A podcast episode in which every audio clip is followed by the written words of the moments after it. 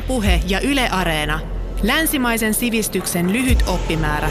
Kymmenen kaupunkia.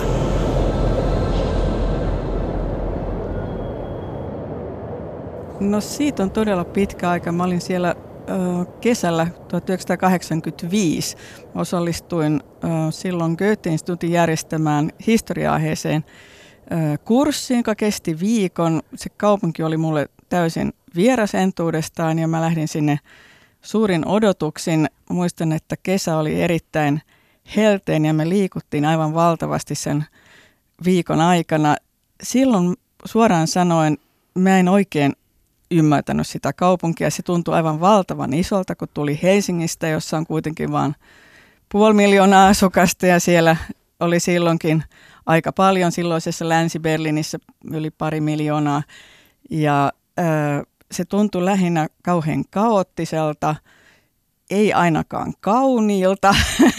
Siellä oli tosi paljon vihreitä ja tietenkin muuri oli olemassa. Et se oli aika ahdistava tekijä siitäkin huolimatta tiesi olevansa etuoikeutettu, että sinne pääsi ja sieltä pääsi pois, niin kuin tietenkin länsiperiläisetkin, mutta öö, me nähtiin hyvin paljon todella, me haastateltiin paikallisia ihmisiä siitä muurin olemassaolosta ja käytiin jopa yhden päivän verran idän puolellakin, joka tuntui aikamatkalta jonnekin 20-30-luvulle. Se oli aika hurjaa. Tämä on se ensimmäinen kokemus.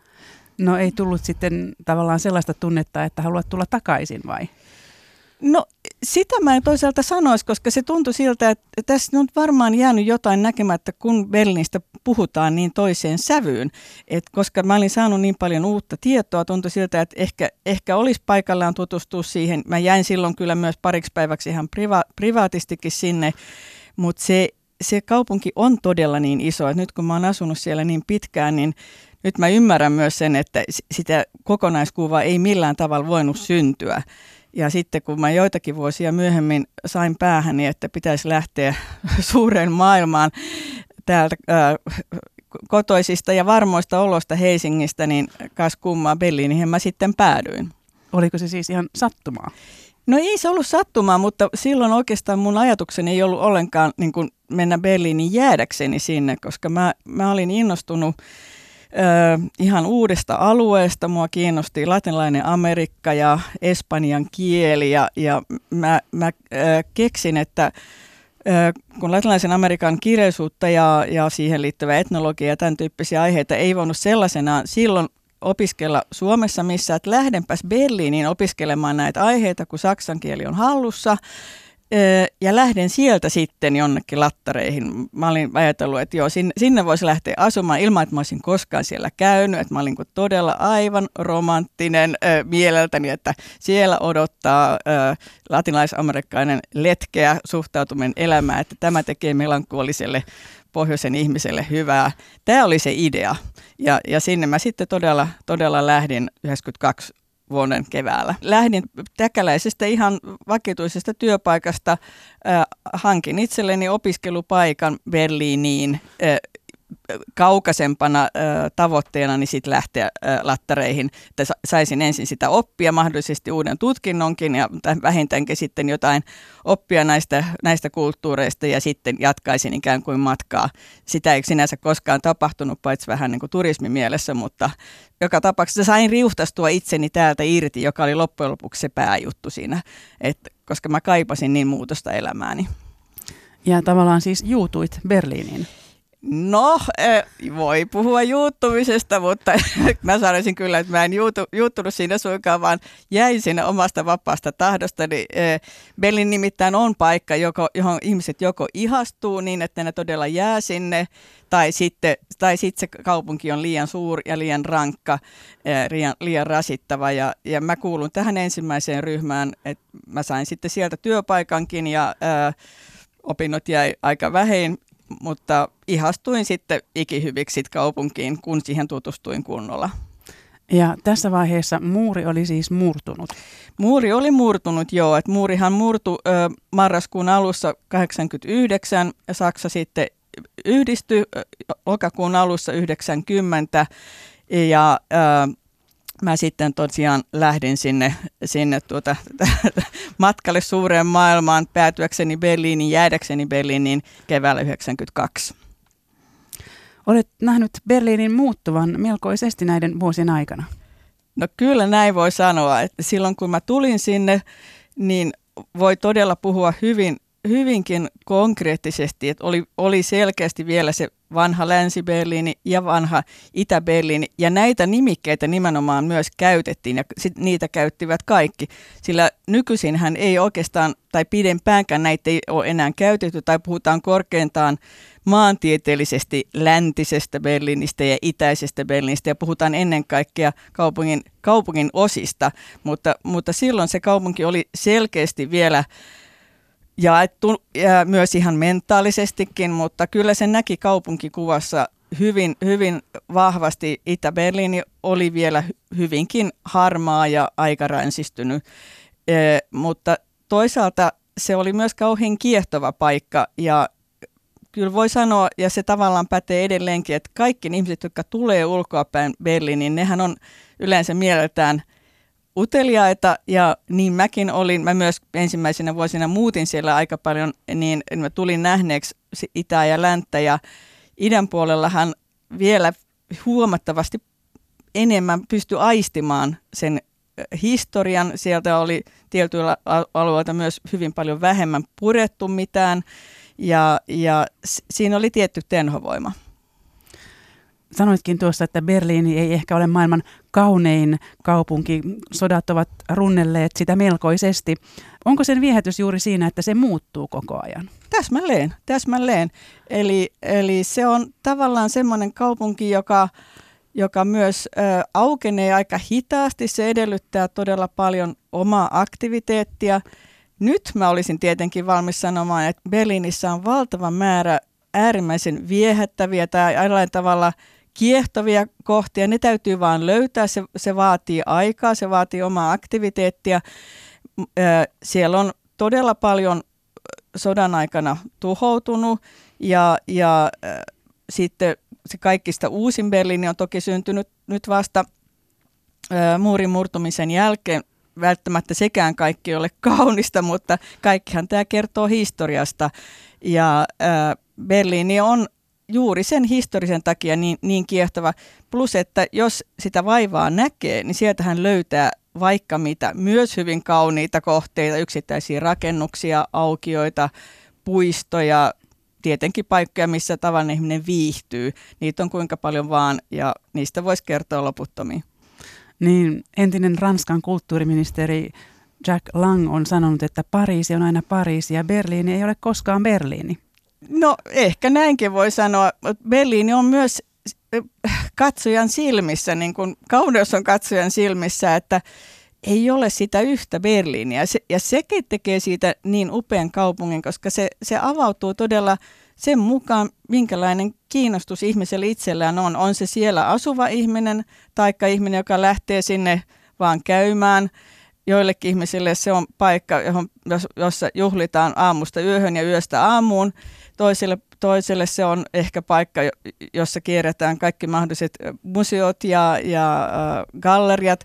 Kol, kolmannelle se on paikka, jossa ehkä voi seurata erilaisia messuja tai, tai äh, festivaaleja.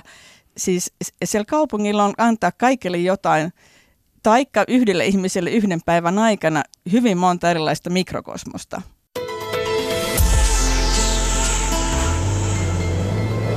Yle Puhe. Suvi Vartiovaara Suomen Saksan instituutista Puhutaan siis Berliinistä, joka on ollut kotikaupunkisi yli 25 vuoden ajan. Ähm, Berliini ei tosiaan ole myöskään yhtä vanha kuin Pariisi, mutta sen katsotaan syntyneen kuitenkin jo 1200-luvulla. Joo, siis Berliinihän todellakin äh, vietti vuonna äh, 1987 750-vuotisjuhliaan.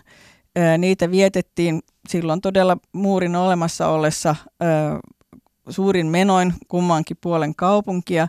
Ja Berliinin historian sanotaan lähteneen ajalta, jolloin oli vain kaksi pientä kylää nimeltään Köln ja Berliin, jotka sitten yhdistyivät. Ne olivat siis alueella, jossa Berliinin keskusta on edelleenkin. Ja aikojen saatossa siitä tuli yhä tärkeämpi kaupunki Preussin kannalta, sitten Saksan keisarikunnan kannalta, sitten siirrytään Weimarin tasavaltaan ja tietenkin valitettavasti se, se oli myös Natsi-Saksan tärkein keskus.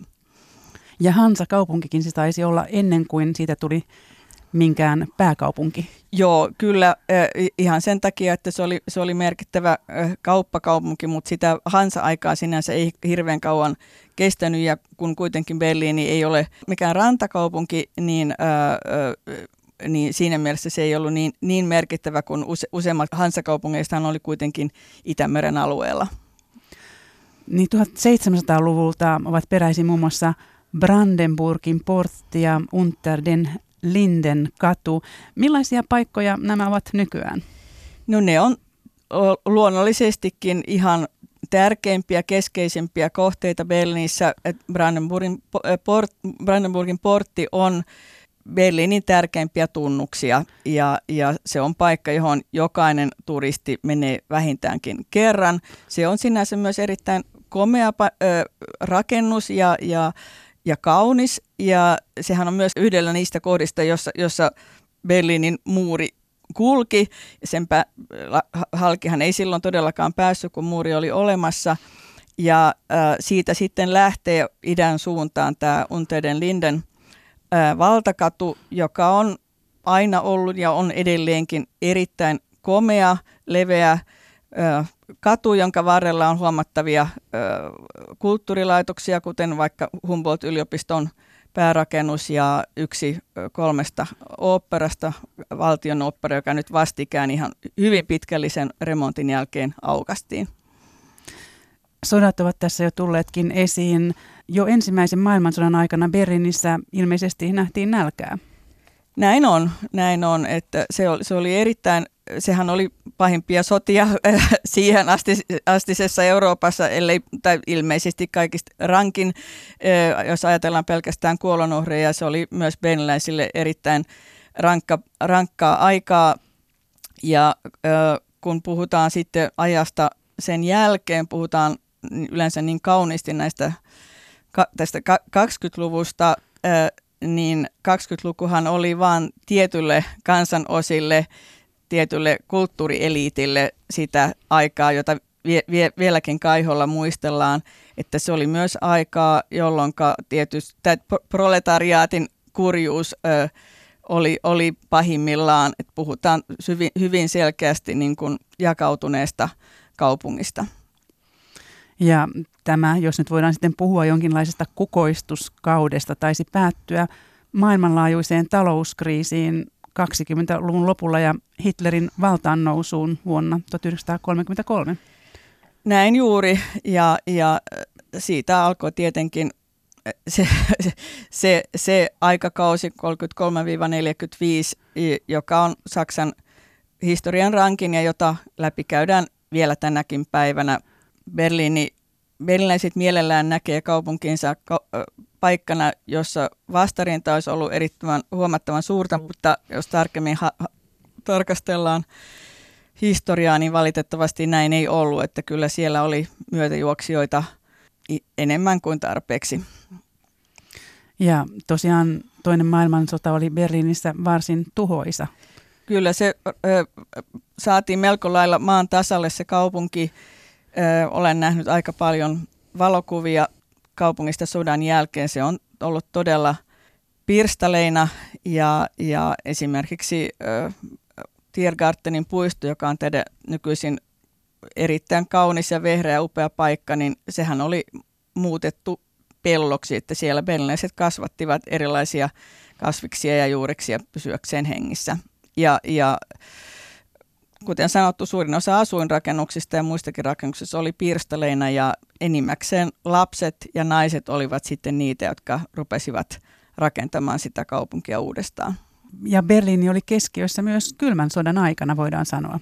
Totta kai, että varmaan useimmat kuulijat ovat kuulleet tästä Neuvostoliiton saarosta tai sitä seuranneesta sitten länsiliittoutuneiden ilmasillasta, ja, joka kesti vähän yli vuoden ajan ja, ja ö, se, sen, vain sen avulla saatettiin huolehtia siitä, että Länsi-Berliinin väestö saatettiin, tai se pysyi ylipäätään hengissä, sille saatiin ravintoa ynnä muuta. Ja, ja siitä, siitä se kylmä, kylmä sota lähti ja sitähän aikaa sitten toisaalta sitten tietenkin myös riitti niin kauan, kun, kun sitten muuri viimein, viimein murtui. Tosin Länsi-Berliinin puolellahan elämä sitten myöhemmin ei ollut erityisen vaikea siinä mielessä, että Bonnista käsin, Bonnhan oli, oli pääkaupunki, päätettiin, että Berliinin tulee saada erilaisia subventioita, jotta se kaupunki ei kuihdu kokoon. että siinä oli tietenkin hyvin oleellinen poliittinen päämäärä. Tällä poliittisella merkityksellä mä oikeastaan halusin sanoa sitä, että Berliinillähän oli, oli aivan erityinen ö, status, että siellähän ö, Länsi-Berliinin puolellahan ö, asioista viime kädessä päättivät ö, Yhdysvaltain ja ö, Ranskan ja, ja Englannin tavallaan hallintokoneisto. Berliinhän ei siinä mielessä ollut vaikka se kuului Länsi-Saksaan, Saksan liittovasavaltaan, niin sillä ei ollut sellaista selkeää osavaltion statusta, mutta toisaalta että Berliin ei haluttu tavallaan jättää oman onnensa nojaan, vaan piti turvata se, että väestö pysyy siellä. Sinnehän tuli paljon opiskelijoita ja, ja kulttuurielämä edelleenkin pysyi voimissaan myös tuota, tämän kylmän sodan aikana, mutta ennen kaikkea juuri sen takia, että sinne saatiin hyvin paljon subventioita, että varsinaisesti esimerkiksi teollisuuttahan siellä ei kovinkaan paljon ollut. Ja vuonna 1999 Berliinistä tuli jälleen yhdistyneen Saksan pääkaupunki, kun liittopäivät ja hallitus muuttivat Bonnista Berliiniin, eikö totta? Näin tapahtui. Suurin osa myös ministeriöistä muutti sinne aika interessanttia on sinänsä, että niitä muutama todella jäi siitä huolimatta Bonniin. Ja myös kaikki suurlähetystöt muuttivat silloin Bonnista Berliinin ja silloin, silloin niin kuin hyvin voimallisesti se Saksan muutos tavallaan saatettiin päätökseen siinä mielessä, että silloin ei ehkä Berliin vielä arkkitehtonisesti ollut lopullisesti aivan valmis ja siellähän edelleenkin on isoja rakennustyömaita joista varmaan surullisen kuuluisin on uusi suur lentokenttä, joka ei ole vieläkään valmis, eh, mutta kai se joskus lähivuosina valmistuu. Ja siellä on myös merkittävä juutalainen museo ja Euroopan murhattujen juutalaisten muistomerkki, joka tosin rakennettiin vasta 2000-luvun alussa. Kertoisitko vähän tästä hankkeesta? Joo, se, se muistomerkki todella oli hanke, jota ajettiin hyvin pitkään ja syystä tai toisesta sitä, sille ei tahtonut löytyä, löytyä rahoitusta tai päätöstä sen hyväksi, että se rakennettaisiin. Sitten kun se viimeinkin rakennettiin, niin kaikki oivaisivat kyllä, miten oleellinen osa Berliinin historiaa tämä on. Tietenkin se myös yhdistettynä juuri tähän juutalaisten museoon. Niillähän on kaksi selkeästi erilaista funktiota. Että tämä museo, joka avattiin 2001 vuonna, sehän nimenomaan keskittyy Euroopan ja juuri Saksan juutalaisten historiaan aikojen alusta asti. Se on erittäin upea rakennus, kun taas sitten tämä muistomerkki, joka on ensisijaisesti ulkotilassa oleva, koostuu kivipaasista ja siihen liittyy sitten erityinen dokumentaatiorakennus, joka on maan alla. Se muistuttaa nimenomaan juutalaisvainoista, että se on se pääasia ja eikä suinkaan vain Saksassa, vaan, vaan nimenomaan sen dokumentaatiokeskuksen avulla on kaikkien mahdollista nähdä, missä kaikkialla Euroopassa muutenkin juutalaisia on vainottu niin se tosiaan käsittää tämä muistomerkki kokonaisen korttelin ja sijaitsee tärkeällä paikalla lähellä Brandenburgin porttia. Joo, ja se on, tämä on, on juuri se viesti, se, että se on niin tärkeimmällä paikalla kaupungissa. mikä pitää pitää aina mielessä ihan riippumatta siitä, onko innostunut juuri tästä arkkitehtonisesti ihan mielenkiintoista luomuksesta. Minusta se on hirvittäin vaikuttava. Kaikki ei ehkä sitä aina ymmärrä ja se, mikä mua itseäni joskus vähän kauhistuttaa, on se, että sinne viedään paljon koululuokkia tai lapsia ja koululaisryhmiä, että sitä monet käyttävät niin kuin kiipeilyalustana, eh, koska, koska se jotenkin se tuntuu vain niin kammottavalta, kun, kun tietää, mistä on kyse.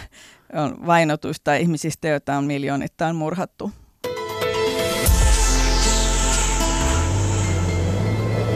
Yle puhe. Suvi Vartiovaara Suomen Saksan instituutista Berliinistä. Berliini on ollut kotikaupunkisi jo yli 25 vuoden ajan. Mikä on mielestäsi Berliinin tärkein ulottuvuus tällä hetkellä? Vetääkö se edelleen puolensa taiteilijoita ja muusikoita?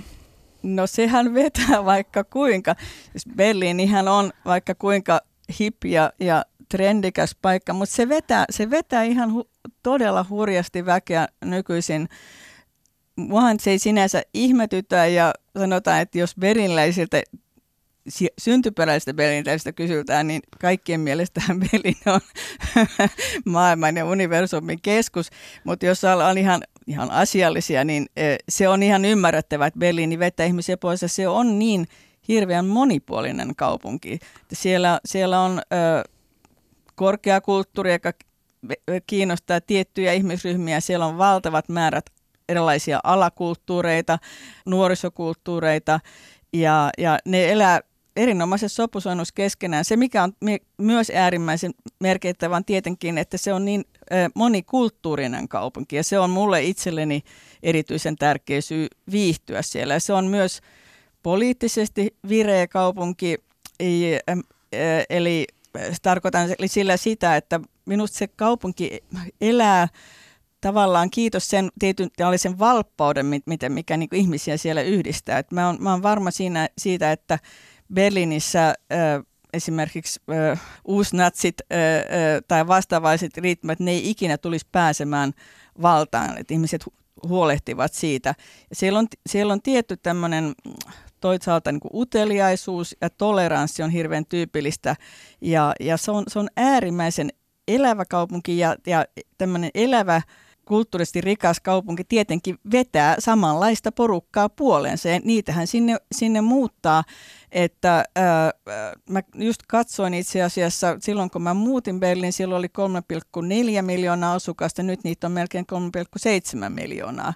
Ja samalla kylläkin tiedän myös, että asuminen kallistuu ja, ja ei ole enää niin helppo löytää sieltä järkevän hintaista asuinpaikkaa, mutta se on taas oma, oma lukunsa. Mutta se, että se vetää puoleensa, niin se on aika luonnollista.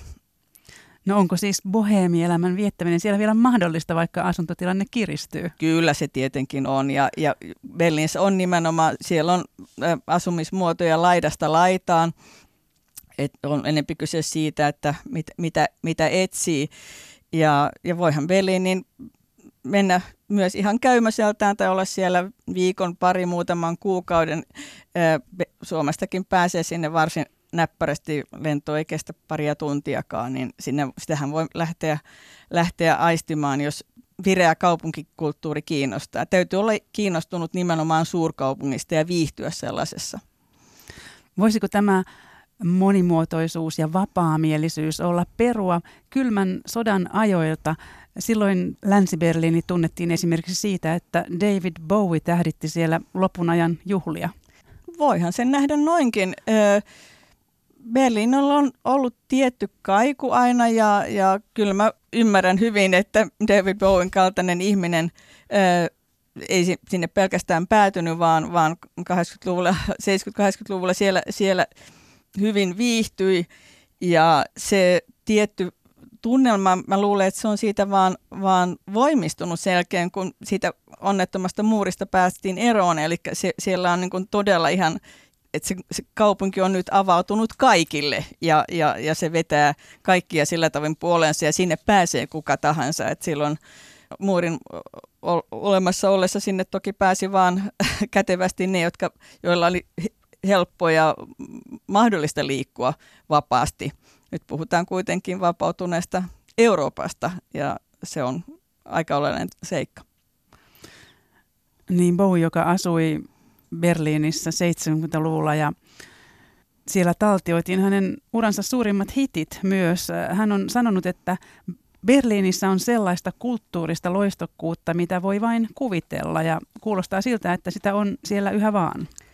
Ehdottomasti, ehdottomasti sitä on enemmän kuin kukaan ihminen jaksaa kuluttaa.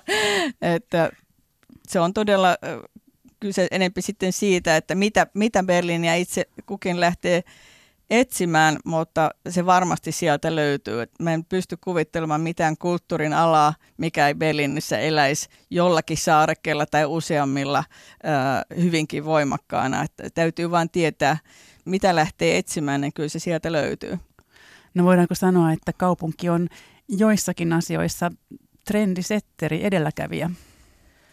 No kyllä, varmasti siis sie- siellä... Ö, musiikkikulttuurihan on äärimmäisen merkittävä, siis kaikilla aloilla popmusiikin mekka ehdottomasti, mutta myös nykytaide on äärimmäisen merkittävää. että Berliinissä on valtava määrä siis museoiden lisäksi gallerioita, jotka nimenomaan vetää, vetää tuota, taiteen harrastajia, mutta toki myös keräilijöitä puoleensa.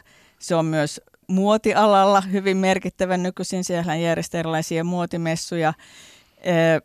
Sitten ei tietenkään saa unohtaa erittäin tärkeitä Berliinin filmijuhlia, jotka on vuosittain aina helmikuussa. On hyvin monia, monia syitä väittää, että Berliini on, on se paikka, johon pitää tulla.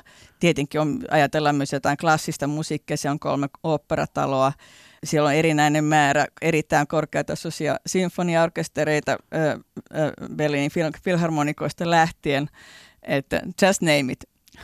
Tuleeko jonkinnäköinen kulttuuriähkö, kun siellä on tosiaan tarjolla niin paljon kaikkea? No se on hyvin, hyvin äh, todennäköistä, että tämmöiseen törmää. Et, äh, mä muistan silloin hyvin, kun mä lähdin, lähdin sinne silloin 90-luvun alussa, että että alkuvaiheessa sitä nimenomaan saattoi tulla välillä ihan epätoivoisesti, kun ei osannut tehdä päätöksiä, että mihin lähtee nyt tutustumaan, mitä kulttuurielämystä lähtee seuraamaan vai eikö lähde minnekään, kun ei osaa, ei osaa päättää, että mutta täytyy nähdä se tietenkin positiivisesti, että on upeaa, että sellaista tarjontaa on ja se on enimmäkseen myös suht järkevän hintaista, että se, se, että se on kulttuuri, jota, jota todella ihmiset voi harrastaa.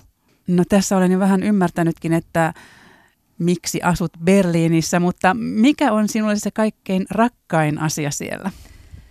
No oikeastaan ehkä juuri se, mihin mä oon jossain määrin tässä jo viitannutkin, eli siellä, se kaupunki on paikka, jossa on äärimmäisen helppo hengittää. Et siellä, on, siellä on paikka ehdottomasti jokaiselle, jokaiselle, joka haluaa mielellään asua suurkaupungissa, mutta sinne sopii kaikenlaiset ihmiset ja, ja siellä voi tietenkin uutena ihmisenä myös ikään kuin aloittaa alusta ja luoda itseään ja kehittyä ehkä haluamaansa suuntaan. Näin mulle on käynyt. Mä tunnen olemani vapaampi ja positiivisempi ihmisen, ihminen kuin mitä mä olin aikaisemmin. Kenties niin olisi käynyt muuallakin, mutta juuri se moninaisuus ö, luo tietyn vapauden ja, ja tuntuu semmoiselta, että sieltä, tällaisesta ilmapiiristä ei todellakaan halua lähteä pois. Aiot siis asua loppuelämäsi Berliinissä? Jos vain mahdollista. No entä kuinka luonnehtisit Berliinin sielua, jos ajatellaan, että kaupungilla on sielu? No hyvä kysymys. Berliinin sielu on varmaankin, se on hyvin avoin, se on välillä hyvin rehvakas ja välillä melankolinen. Se on ennen kaikkea utelias, se on tolerantti ja se odottaa jännityksellä, mitä tuleman pitää ja on valmis myös tekemään jotain sen eteen.